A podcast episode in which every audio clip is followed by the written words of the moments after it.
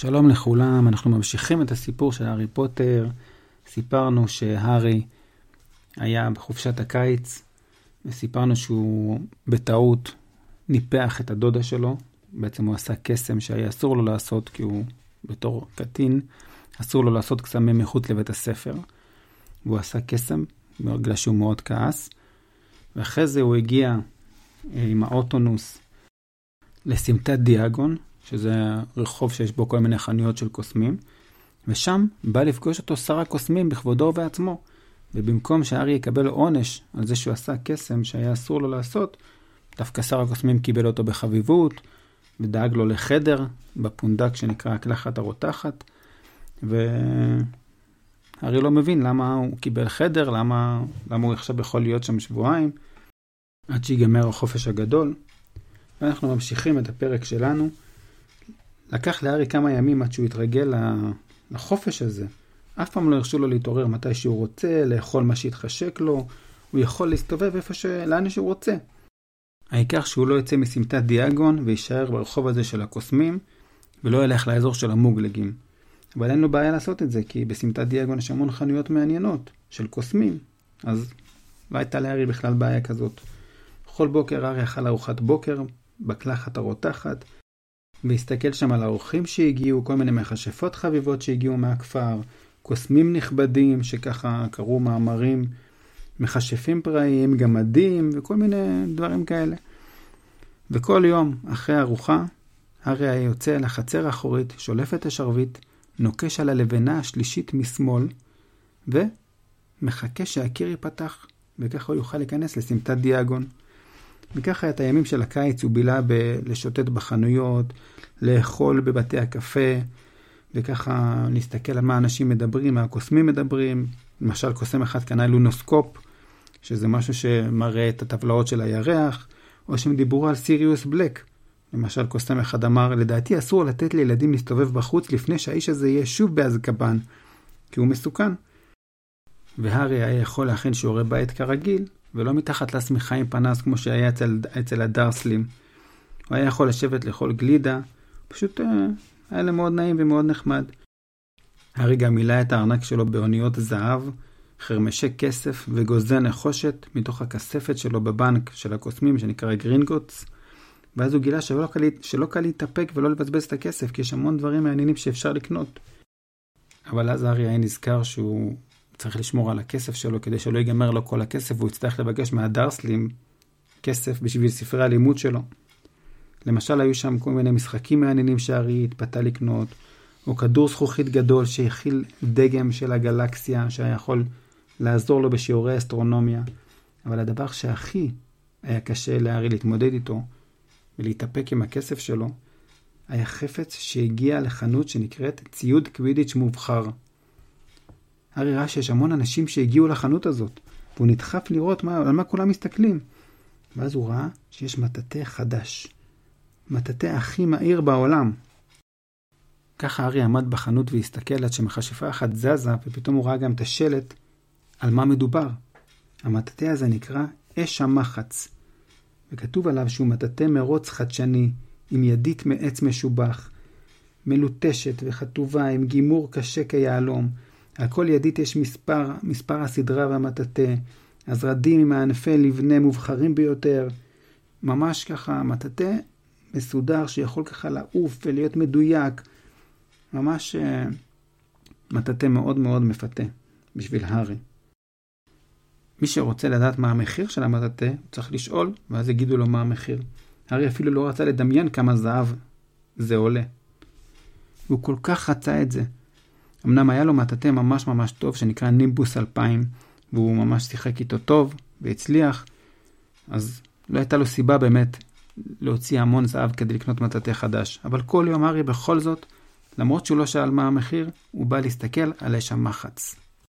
אבל הארי כן קנה דברים שהוא צריך בשביל הלימודים, כמו מרכיבים לשיקויים, גלימות חדשות לבית הספר כי הוא כבר גדל והגלימות שלו נהיו קצרות עליו. הוא גם קנה ספרי לימוד חדשים לשנה החדשה, והשנה יש 2 מקצועות חדשים, טיפול ביצורי פלא וגילוי עתידות. כשהארי הגיע לחנות הספרים, הוא ראה בחלון הראווה משהו שונה. במקום ספרים רגילים כמו שהיו תמיד, היה שם כלוב ברזל גדול, ובתוכו 100 עותקים של ספר המפלצות המפלצתי. אתם זוכרים את הספר שהגריד נתן להרי כמתנה ליום הולדת? ספר שנושך ונפתח וזז. אז היו 100 ספרים כאלה בתוך הכלוב. ואז הארי הסתכל ברשימה של הספרים שהוא צריך להביא לשנה הזאת, וראה שהספר הזה הוא אחד מהספרים שהוא צריך לשיעור בטיפול ביצורי פלא. עכשיו הארי הבין למה הגריד כתב שהספר הזה יהיה שימושי, כי עכשיו הוא צריך את זה ללימודים. אז עכשיו הארי פחות דואג, כי הוא לא הבין למה הגריד שהלך לו את הספר הזה, המפחיד הזה. עכשיו הוא מבין שזה פשוט צריך את זה בשביל הלימודים. כשהארי נכנס לחנות שנקראת קרח ודף בעם, הגיע אליו מנהל החנות. "הוגוורטס, באת לקנות ספרים חדשים?" הארי אמר, "כן, אני צריך." המנהל אמר, "זוז הצידה." ודחף את הארי. הוא שם על עצמו זוג כפפות עבות, לקח מקל הליכה גדול, והתקדם לכיוון דלת הכלוב של ספר המפלצות. הארי אמר, רגע, יש לי כבר אחד כזה. מנהל החנות אמר, באמת? תודה לאל, הם כבר נשכו אותי היום 5 פעמים. כל פעם שבאים תלמידים לקנות את הספר הזה, ומנהל החנות צריך לבוא ולהתמודד עם הספרים האלה. זה לא פשוט בשבילו, אז הוא עכשיו שמח שהארי לא צריך את הספר. ועכשיו היה רעש של קריאה. 2 ספרים מספרי המפלצות תפסו ספר שלישי והתחילו לקרוע אותו. די כבר, קרא מנהל החנות, ודחף את מקל ההליכה בין סורגי הכלוב כדי להפריד בין הספרים. אני לא מוכן יותר להחזיק את הספרים האלה בחנות שלי, אף פעם לא. זה כמו גן חיות. ואני עוד חשבתי שכבר עברנו את הגרוע מכל כשקנינו 200 עותקים של הספר הנעלם של ההיעלמות. הם עלו הרבה כסף, ואף פעם לא מצאנו אותם, כי הם פשוט נעלמו. טוב, אז איך אני יכול לעזור לך בכל זאת? הוא שאל את הארי. הארי אמר, אני צריך עותק של הספר אותיות לעתיד. מנהל החנות אמר, אתה לומד השנה גילוי עתידות. הוא הוריד את הכפפות ולקח את הארי לפינת החנות. היו שם כל מיני ספרים שקשורים לגילוי עתידות. מנהל החנות אמר, הנה לך, ספר אותיות לעתיד, מדריך ראשוני מצוין לכל צורות החיזוי המקובלות, קרע בכף היד, כדורי בדולח. אבל הארי בכלל לא הקשיב לו, כי הוא פתאום מסתכל על ספר אחר שהיה על השולחן. הספר נקרא אותות מוות, כיצד לנהוג כשהגרוע מכל נגלה לכם. לפי השם של הספר, זה ספר שמראה כאילו סימנים למוות. קצת מפחיד. המוכר אמר, לא הייתי קורא את זה במקומך. אם אתה תקרא את זה, אתה תתחיל לראות סימנים למוות בכל מקום שתסתכל, וזה בעצמו מפחיד. אז לא כדאי לך. אבל הארי בכל זאת הסתכל על העטיפה של הספר, כי על העטיפה היה ציור של כלב שחור, גדול כמו דוב, עם עיניים גדולות.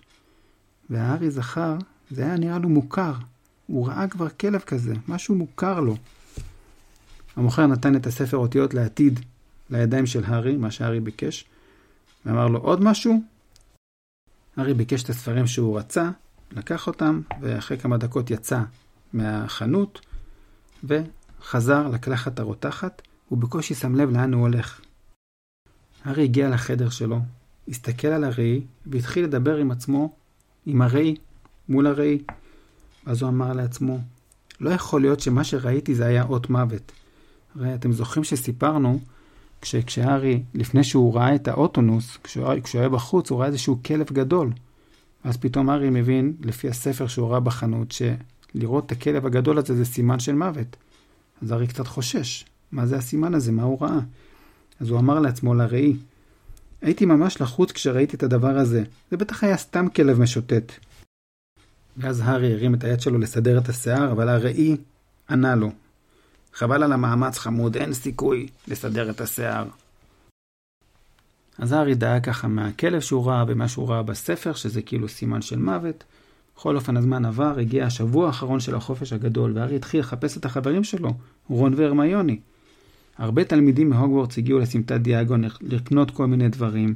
הארי פגש את שיימוס ואת דין ואת נביל לונגבוטום האמיתי. אבל הוא לא פגש את רון ואת הרמיוני.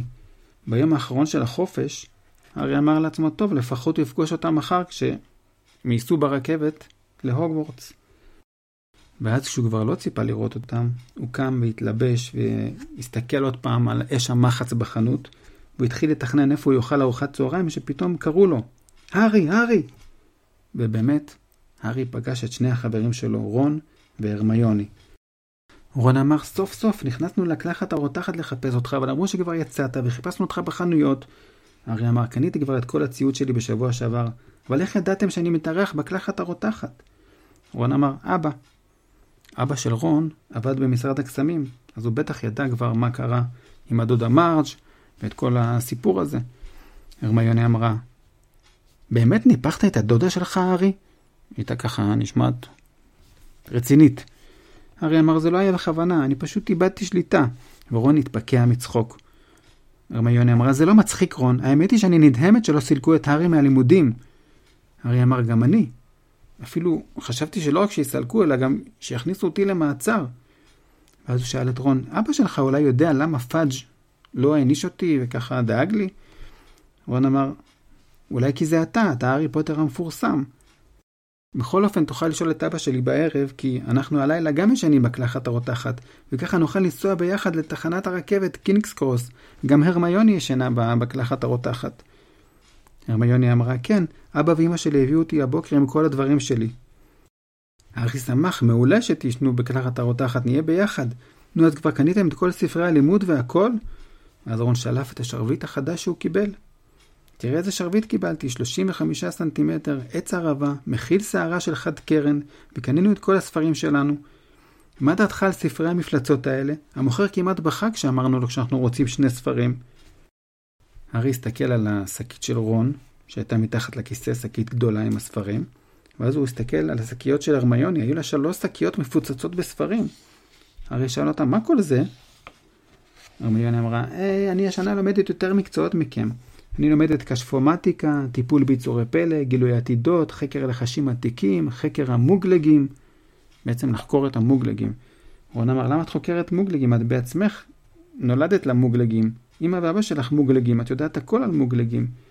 הרמיוני אמרה, אבל זה יהיה מאוד מרתק לחקור אותם מנקודת המבט של הקוסמים. הארי אמר, מתי תאכלי אותי שנייה השנה? לא יהיה לך מתי לאכול ולישון. ורון צחק. הרמיוני התעלמה מהם. אחר כך הרמיוני אמרה, נשארו לי עוד 10 אוניות זהב. בקרוב יש לי יום הולדת, ואבא ואמא נתנו לי קצת כסף כדי לקנות לעצמי מתנה מוקדמת ליום הולדת. רון אמר, אולי תקני איזה ספר? הרמיוני אמרה, לא. אני באמת רוצה ינשוף. להרי יש את הדוויג, לך יש את ארול. רון אמר, ארול הוא לא שלי, הוא של המשפחה. לי יש את סקאברס. אז רון שאלף מהכיס שלו את עכברוש המחמד שלו.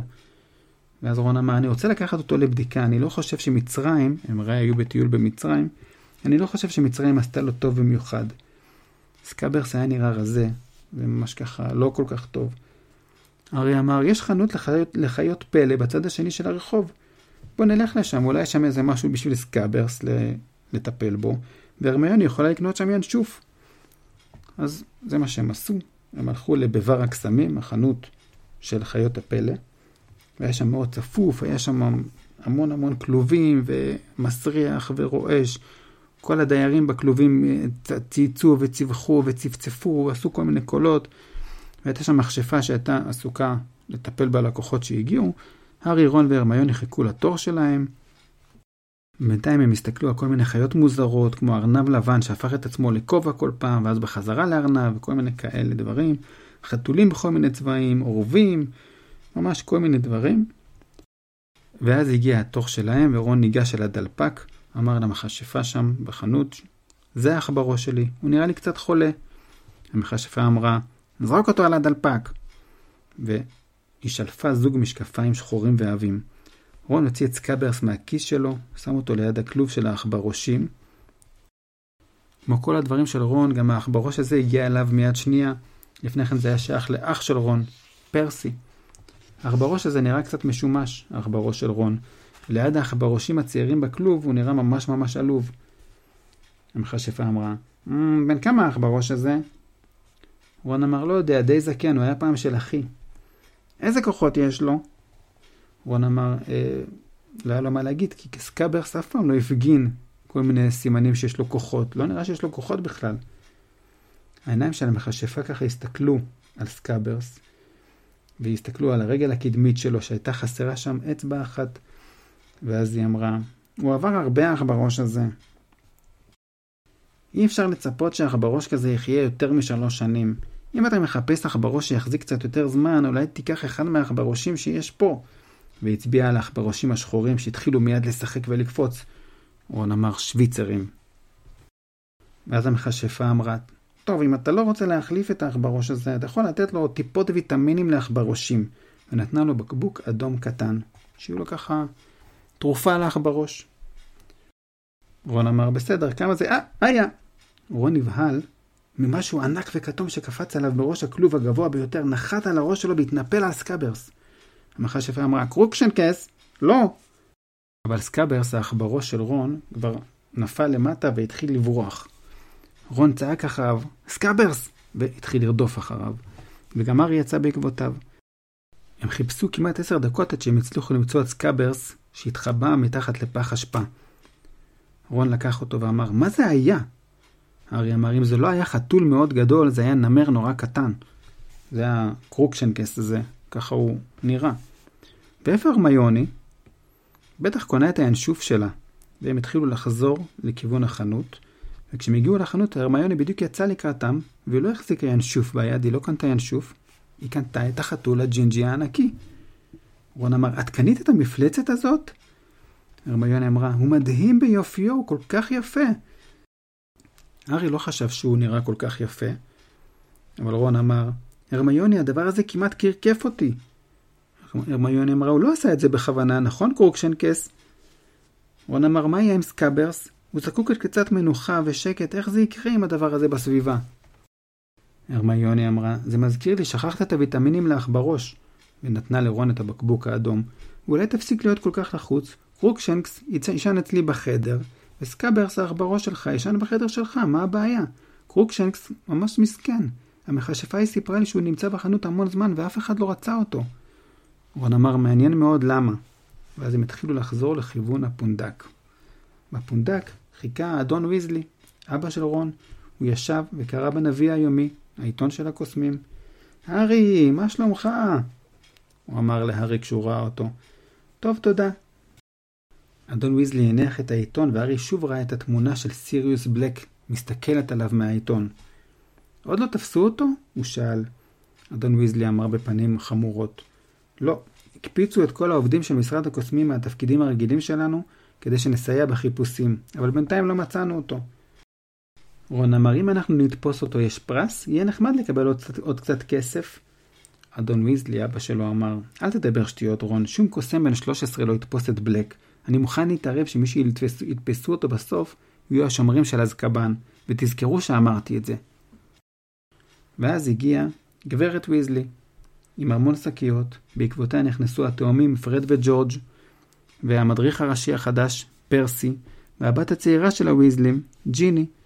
ג'יני תמיד חיבבה את הארי, מההתחלה תמיד חיבבה אותו, ועכשיו היא נראתה עוד יותר נבוכה כשהיא ראתה אותו. השנה שעברה הרי הארי הציל אותה ממש ממוות. אז כשהיא ראתה אותו היא הסמיקה ואמרה לו שלום, בלי להסתכל עליו. אבל פרסי הושיט ידיים ברצינות ואמר, הארי, טוב לפגוש אותך. פרסי תמיד התנהג ברשמיות כזאת. הארי אמר, שלום פרסי, והשתדל לא לצחוק. אני מקווה שמצבך בכי טוב, אמר פרסי ברוב חשיבות, ולחץ את ידו. טוב מאוד, תודה. ואז פרד וג'ורג' שתמיד אוהבים לעשות שטויות, התחילו לחכות את פרסי ולדבר כמוהו, עד שאימא שלהם ביקשה שהם יפסיקו. אחרי זה גברת ויזלי אמרה להארי, אני מניחה שכבר שמעת את החדשות המסעירות שלנו?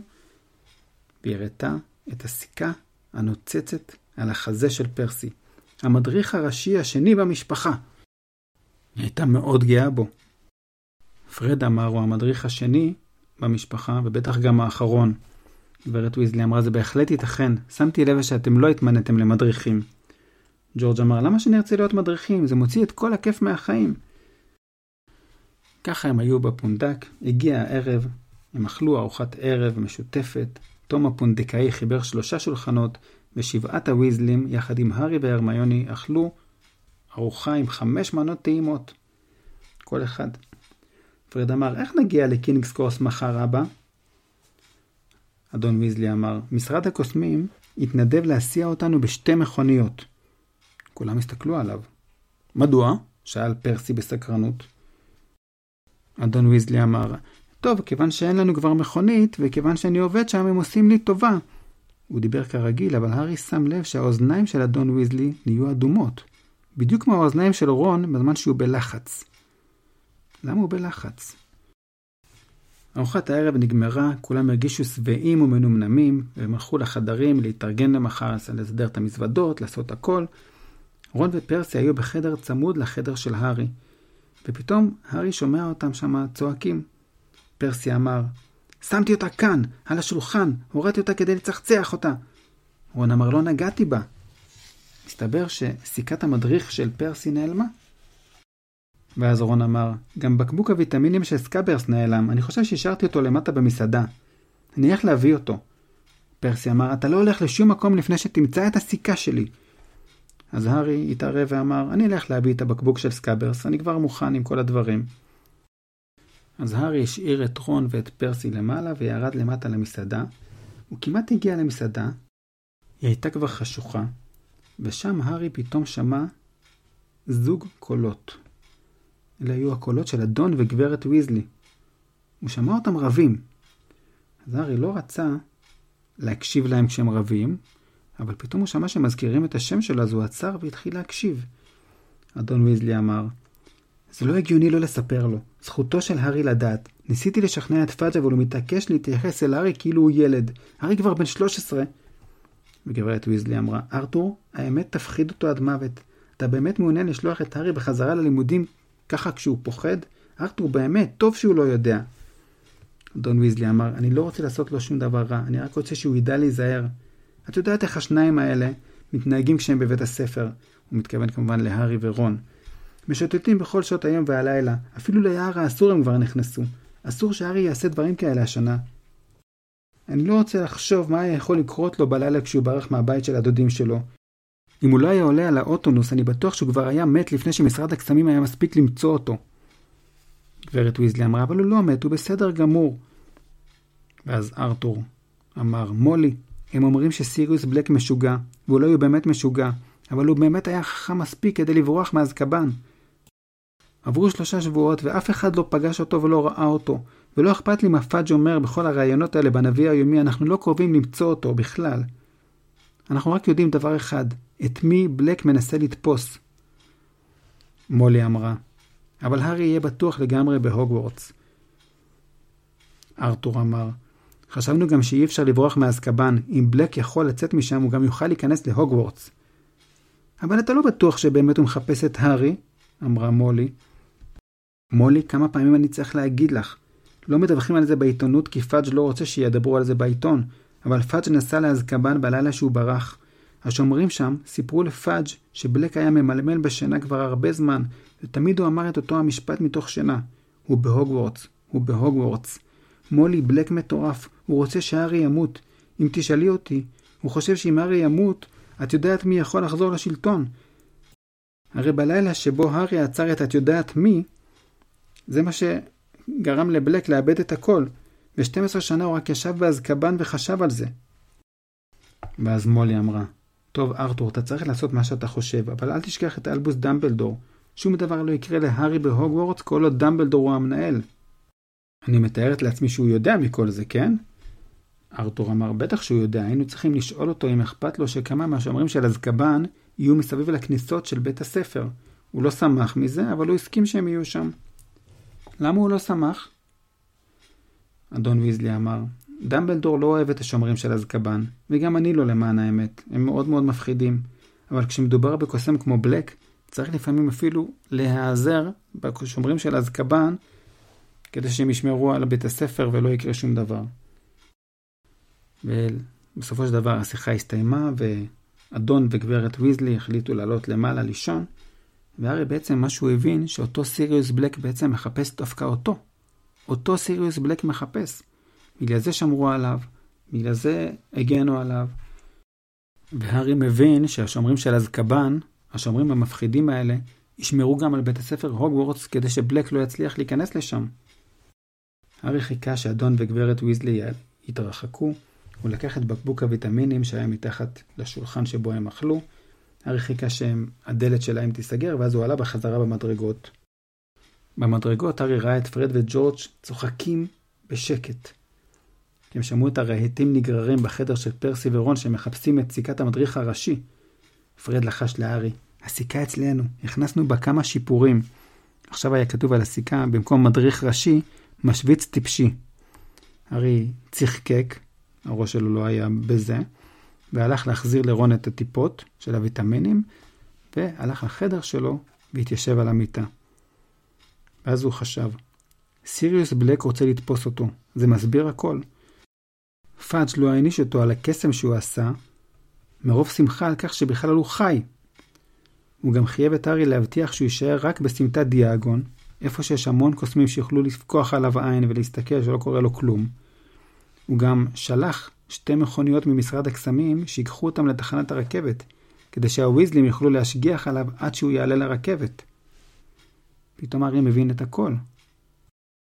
הארי שכב במיטה, והתפלא על זה שהוא לא מרגיש מפוחד. סיריוס בלק הוא מאוד מסוכן, הוא פגע ב13 אנשים בכללה אחת. ואדון וגברת ויזלי בטח חשבו שהארי ממש יפחד אם יספרו לו את האמת. אבל הארי דווקא הסכים ממה שאמרה גברת ויזלי, שהמקום הבטוח ביותר בעולם הוא המקום בו נמצא אלבוס דמבלדור. כולם תמיד אומרים שדמבלדור היה האדם היחיד שהלורד וולדמורט פחד ממנו. אז למה שבלק לא יפחד מדמבלדור בדיוק כמוהו? וחוץ מזה כולם מדברים על השומרים של אזקבן, ונראה שכולם מפחדים מהם נורא. אם הם יהיו בכל הכניסות לבית הספר, בלק יהיה לו מאוד מאוד קשה להיכנס. אז בעצם הארי הבין שמה שמפריע לו זה לא הפחד מבלק, אלא זה שהסיכוי שלו לבקר בהוגסמיד נהיה מאוד קטן. אף אחד לא ירצה שהארי יצא מבית הספר הוגוורטס לפני שיתפסו את בלק. אז מה הסיכוי שיתנו לו לבקר בהוגסמיד? העיירה שליד בית הספר הוגוורטס. הארי ככה המשיך לחשוב. מה הם חושבים, שהוא לא יודע להשגיח על עצמו? 3 פעמים הוא הצליח להימלט מהלורד וולדמורט. הוא הסתדר. אבל בכל זאת הארי נזכר ביצור הזה שהוא ראה לפני שהגיע האוטונוס, בכלב הזה. ובספר היה כתוב שזה סימן של מוות. מה זה אומר? האם זה אומר שהוא עומד למות? הארי אמר בקול רם, אני לא עומד למות. ואז הראי ענה לו בקול ישנוני, כן, כן, זאת הגישה, חמוד. סיימנו את הפרק. אנחנו מבינים שסיריוס בלק, האסיר הנמלט, לא רק שהוא שייך לעולם הקוסמים, הוא גם מחפש דווקא אחרי הארי פוטר. מה יקרה בהמשך? אתם מוזמנים להאזין.